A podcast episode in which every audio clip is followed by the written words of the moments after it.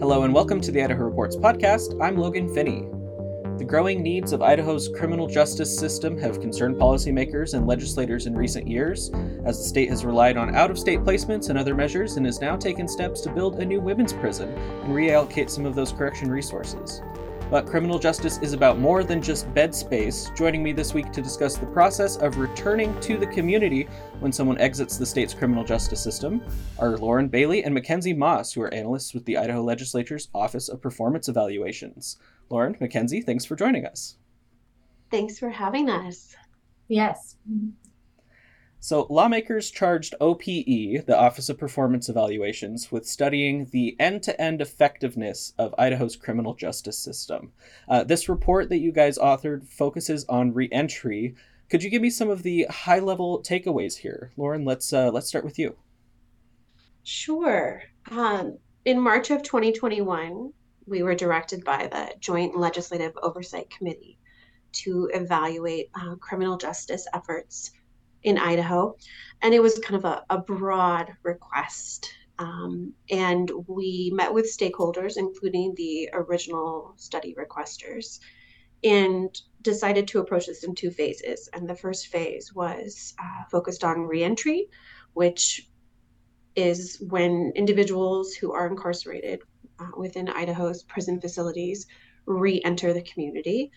Um, but it's also a process, not just that that one event. So this first phase focused on reentry, and then the second phase will focus on um, prevention. What are ways that the state can help keep people from um, interacting with the criminal justice system, or alternatives to incarceration? Um, are there things we could be doing that we're not to keep people out of prison once they have interacted with the system?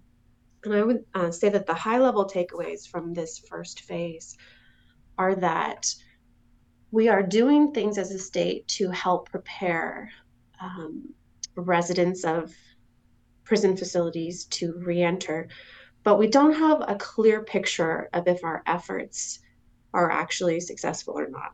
And part of that is because we need some expanded metrics to understand if our efforts um, are having an impact in different areas. And historically, recidivism has been the metric that the state uses um, and and other states and the federal government. And there are some limitations to that that that we can go into detail and discuss. But just using that metric alone and recidivism is the return to incarceration after a previous incarceration doesn't tell us if our programs are working and doesn't tell us where we need to focus our attention. So we think that the department uh, and the legislature have some opportunities for improvement, um, and we make some recommendations in the report um, to address some of those those gaps. And also, uh, we acknowledge that the department, like every um, agency and organization has been affected by the COVID 19 pandemic. And as part of that, um, they've had a, a staffing crisis, particularly with correction officers, and have had a really difficult time uh, filling and keeping those positions. And that um, we heard um, and found that has a direct effect on the ability to not only administer reentry services, but also the ability for residents to get access to those services. Absolutely. Yeah, those are great overviews. Um, Mackenzie, did you have anything you wanted to add there? As far as kind of what our main takeaways from the report were, I think that really covers it. Um, the insufficient metrics as well as the limited capacity. Uh, Lauren talked a bit about the correction officer uh, staffing shortage uh, which is a huge one. And then we also did receive some um, feedback kind of throughout the process that there's other places within um, that reentry process that there might be limited capacity, uh, whether it be working with case managers or having enough resources in the community.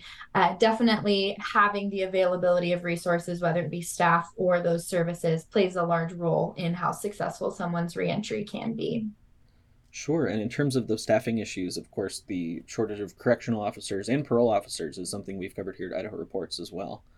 Um, I'm curious about the methods for this study. Your office did a bunch of interviews with um, residents of the of the system and parolees and and um, other stakeholders who were involved. Can you tell me about some of that? Yes. Uh, we wanted to approach this evaluation um, with a recognition that this is a vast system with many stakeholders. And one of the first steps was that we reached out to stakeholders across the community, across the state, to kind of wrap our minds around what was happening, um, not just at the department level, but in the communities. And we realized we wanted to do further interviews uh, with individuals who had actually experienced incarceration and reentry. So we requested a large data set from the Department of Corrections. And from that data set, we were able to look at everyone during a certain time period from, I believe, 2016 through 2021 uh, who had exited the Department of Corrections custody to parole. We had kind of specifically narrowed down parole as our focus. And then we created a sample uh, from that population of 500 individuals who we had the email contact information for, and we independently reached out to them and asked them if they would participate in interviews. From that sample, uh, we interviewed 53 individuals who either were currently on parole or formerly on parole. And definitely want to give a shout out to St. Vincent de Paul Reentry Services, who um, we worked with during this evaluation as a stakeholder, but they offered their office space um, as a neutral location for us to meet with people on parole um, in a comfortable environment that that wasn't you know a, a state building. so we really appreciate their assistance. And the interviews took over a month. Um, we spread them out, and we, I would I would say it was one of the most incredible experiences that I've ever had um, as as a human being, but also particularly as an evaluator. Uh, we had created a specific guide of questions that we asked every individual, and the interviews lasted about an hour. And people were um, extremely willing to share with us, and we heard a lot of really heartbreaking stories. Um, but we also heard a lot of really wonderful, positive things that that came out of those interviews that's very cool. As a, a journalist, I'm jealous that you guys were able to spend that much time and talk to that many people to get such a comprehensive look at this. Um, so let's talk about some of the findings from this study. Uh, we've kind of touched on there's uh, the report characterized as insufficient metrics. Uh, kind of the big one we talk about is recidivism, which we said is when people get out of the system, how often they end up back in the system. The report characterizes that as an insufficient metric, that it's not enough to get a full picture. But can you tell me about Idaho specifically, Idaho's recidivism rate, and what we are able to learn from it? Sure. Yeah, that's a great question.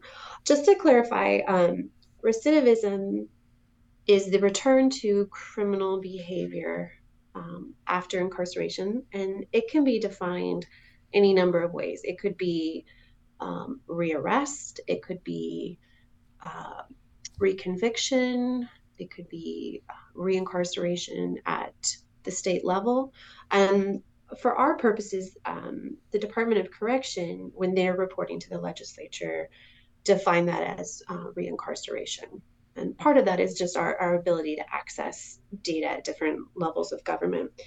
And it's the rate, when we talk about recidivism rate, it's the rate that um, not an individual, but a group of people return to um, reincarceration.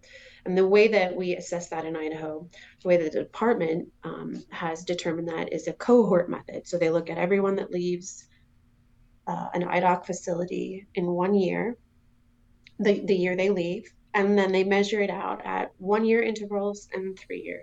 So at three years, uh, how many, what is the rate of um, that population? How many have returned to prison?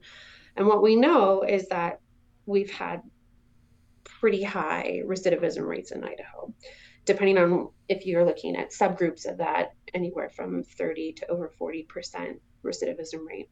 we were looking in this study specifically at individuals who exit uh, with they've had term sentences, so they're not on probation. They weren't part of what's called the Rider program, retained jurisdiction. And we found that the rate has increased. So we looked at cohorts starting with um, 2016 is the exit year, 2017, and 2018. And the rate increased over those three years people who exited prison in 2018, 37% of that population for both men and women ended up back in prison within three years. What we don't know is why. and that is the, the kind of the failure of recidivism as a metric that it doesn't explain to us um, what happened, why they got in trouble again, with the law or were reconvicted and ended up back in prison. And it doesn't help the state understand where resources need to be focused. Yeah, tell me tell me about that. So if recidivism isn't giving us the whole picture, you know, that that rate of 30 to 40%, that means, you know, 1 in 3 people is ending up with something else happening to them after they're ostensibly done with their sentence. Um, what what could we be measuring that could help us better figure out why that recidivism rate is so high and, and where the system isn't working? Yeah, so in our research, um, a study we came across that actually came out uh, just this last November. There was um, a report done by the National Academy of Sciences called The Limits of Recidivism Measuring Success After Prison. And they had um, conducted a large consensus study with experts across many fields to try to understand if recidivism isn't the metric that helps us, what do we need to be looking at? And they came away with some recommendations that we um, incorporated into our report to look at what they called the key domains of successful reintegration. And those look at overall well being, overall health, uh, the mental health of individuals, substance use, the individual's engagement in healthcare, housing and homelessness, employment and job retention, educational attainment, social relationships, civic engagement, um, and what is referred to as criminal desistance, which is uh, stopping criminal behavior.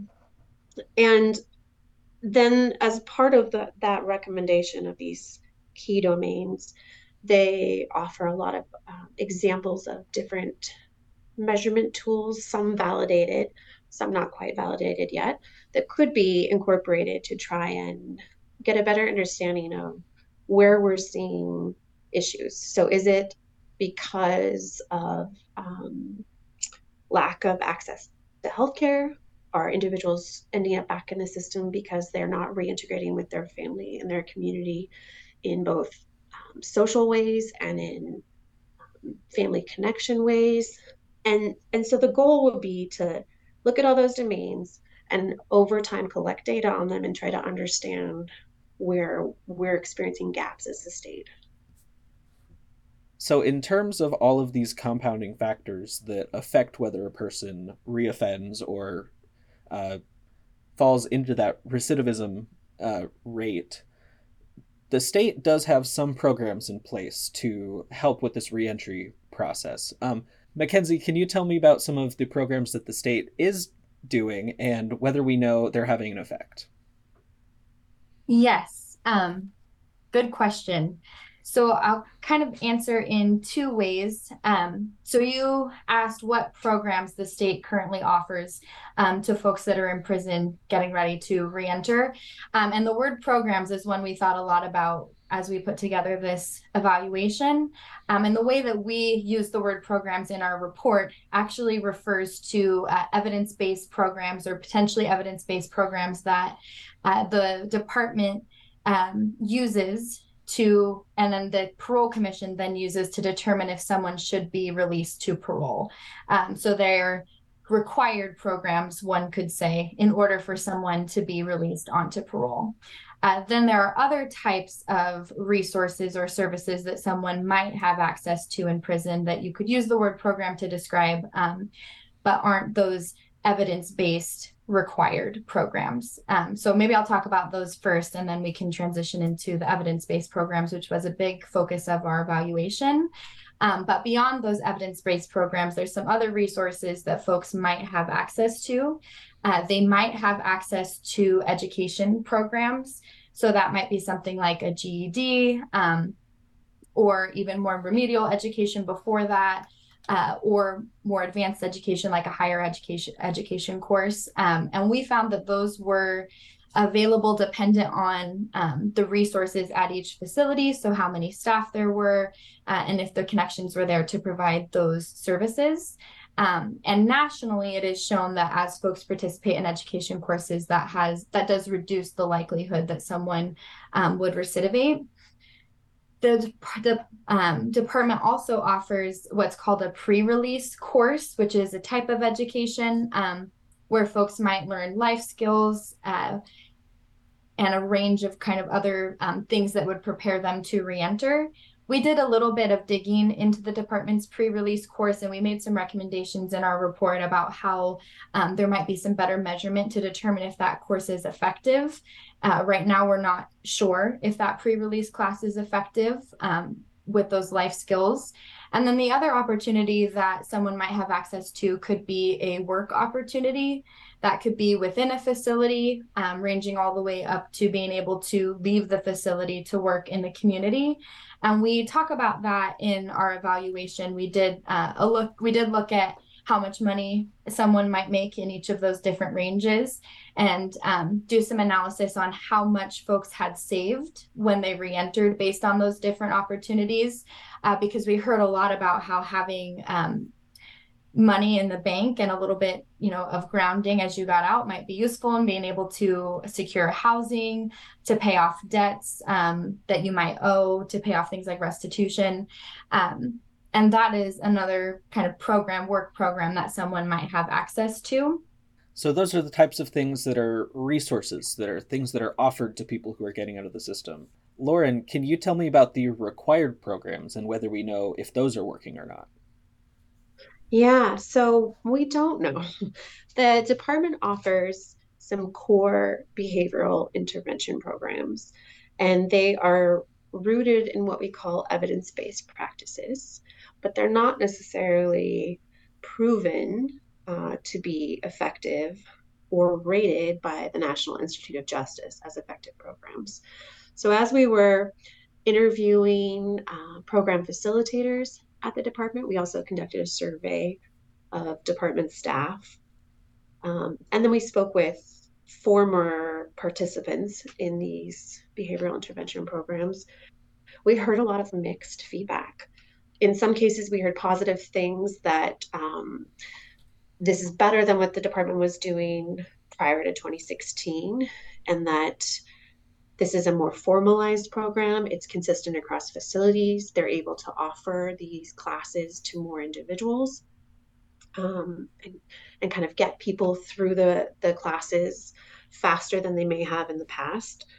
Um, but then on, on the other side of that, we heard that the classes tend to be um, very repetitive, that especially individuals who have gone in and out of the system and are not taking the classes multiple times um, over different stays find them very repetitive um, and rudimentary. And we heard from the facilitators of the programs that they are not necessarily as enjoyable to teach because they're it's not as enjoyable for them to teach these programs that were implemented um, starting in 2016 because they're more formal. There's less opportunity to engage with personal stories, and they're supposed to follow a, a, more structured curriculum.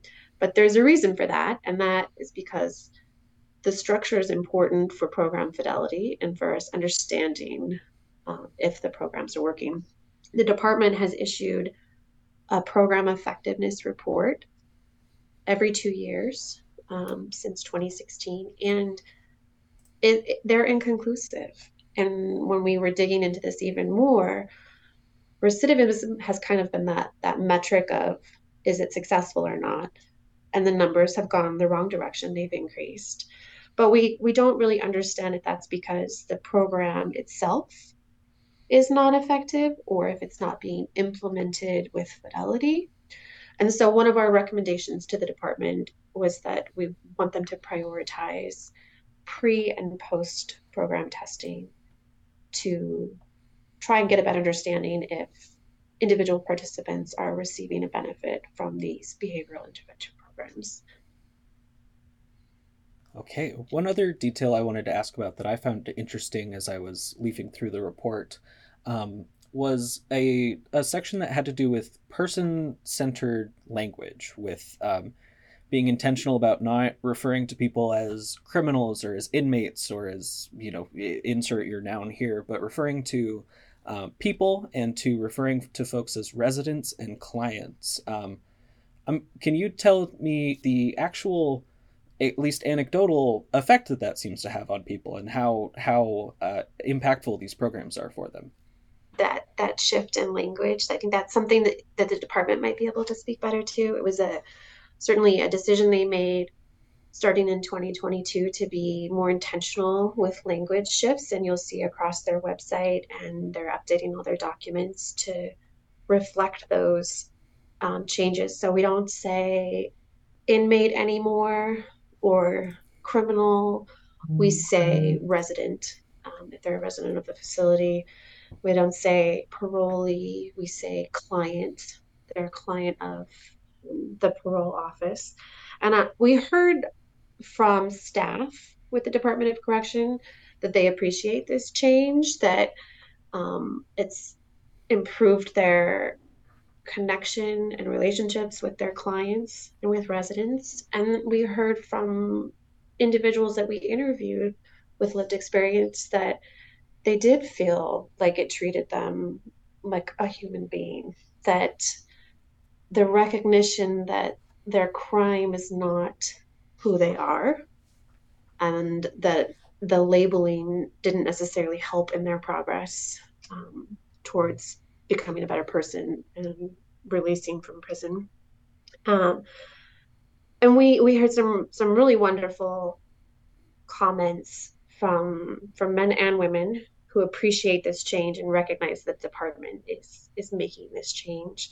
And one quote in particular, I'll read from the report, was from an interview with a resident, a former resident, who said that when you feel like a human being, you act like one. And they really appreciated uh, the efforts the department was making. Yeah, I just wanted to um, jump in and kind of second all of that and add uh, that another word um, that we heard a lot that was being moved away from was offender. And I can remember quite a few um, interviews where folks talked about that language uh, not sitting right with them or not um, not being helpful to their process or their experience um, in you know, and we heard that across a lot of different people. Uh, so it was really interesting to kind of hear that the language that was being used really did have an effect on how they saw themselves and kind of how they saw their experience within the cr- criminal justice system moving towards re-entering the community. And we heard a lot of positive things about those shifts. Yeah that's very interesting to hear.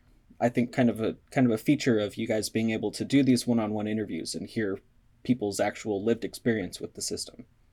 Some of the past attempts that the state has made, like the justice reinvestment efforts, um, only showed temporary successes for for the effort that was put in. And of course, lawmakers are concerned about the growth of both correction services and the correction budget. Um, what are some options or some recommendations that policymakers could look at uh, to ease the need for these services and um, better better support long-term success in in improving the criminal justice system. In this evaluation um, it wasn't necessarily a finding and we, we weren't necessarily looking at cost or cost containment.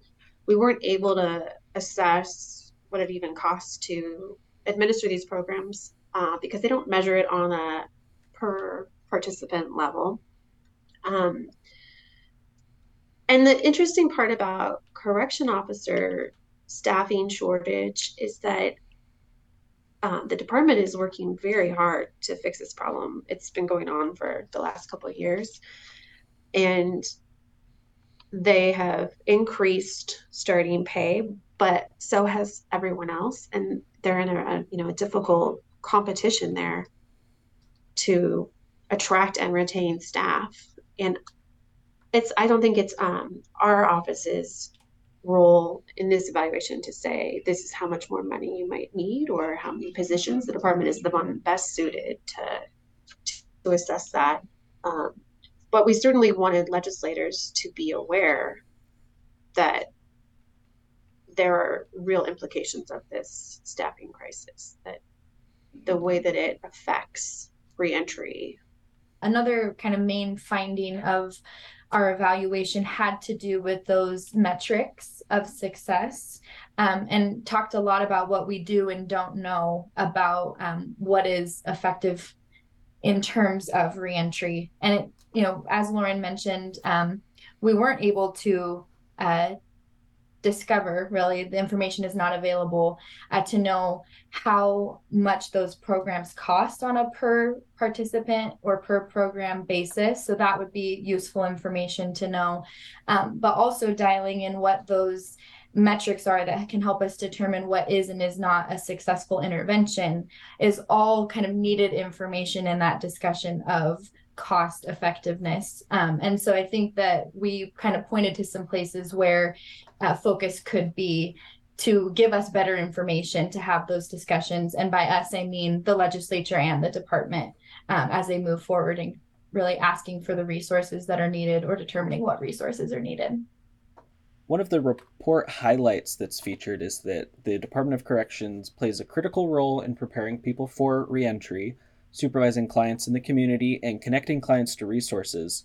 However, the department cannot be the sole reentry support for people returning to the community. Uh, tell me about that big picture finding and tell me who else needs to be involved in this process. Well, the you know the criminal justice system, as I mentioned earlier, is this enormous entity with all of these different stakeholders, and the department has a, a definite role in preparing people for reentry, in supporting that transition, and in supervising them in the community. And as part of that role of supervision, parole officers connect their clients to resources, may recommend specific treatment. Um, but at the community level, if there are not enough resources, if there are not enough um, inpatient beds uh, for substance use treatment or mental health holds, if there's not enough community providers to assist with housing or jobs or clothing, if there aren't enough of those services at the community level, then anything that the department does, um, it's difficult to judge them by that when there's this this other part of the system. I think that uh, the state, the legislature, has an interesting role in in this arena, and that there are some things that um, they can certainly help with, but there are other things that really are more at a local level.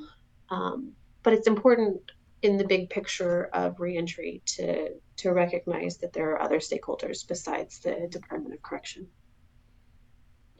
Okay, great. Well, I've got one more question for the two of you before I let you go. Uh, this phase of the study focused on reentry, which is the the coming out of the ju- criminal justice system. Um, part two of the study is going to be coming up, uh, focusing on the the entry part of that equation, or uh, possibly diversions, other things than incarceration. Can you give me a preview of where you're at in that process and when you expect that study, the second phase, to come out? Yeah. Uh, the second phase is currently on pause, um, but I can kind of give you a preview of where we see it going, and that's um, to look specifically at those alternatives to incarceration that either the state is currently implementing or other states um, might have some ideas that, that could work in Idaho. One of the things that Idaho does is uh, treatment courts um, to help keep people from incarceration when they have a, either a substance use or a mental health issue that could be treated through an intensive treatment court. So we'll certainly be looking at what we've been doing and if there are opportunities to, to try some different things. Looking at prevention is a broad area that could be anything from primary prevention, which starts when people you know, are very young, to uh, juvenile justice and prevention that happens in that age group, um, to things that can happen for adults that help prevent them from interacting with uh, law enforcement. So we're looking forward to phase two, but it's it's currently on pause. All right. Lauren Bailey and Mackenzie Moss with the Idaho Legislature's Office of Performance Evaluations. Thanks so much for spending your time with us today. Thank you, Logan. It's been a pleasure. Thank you for having us.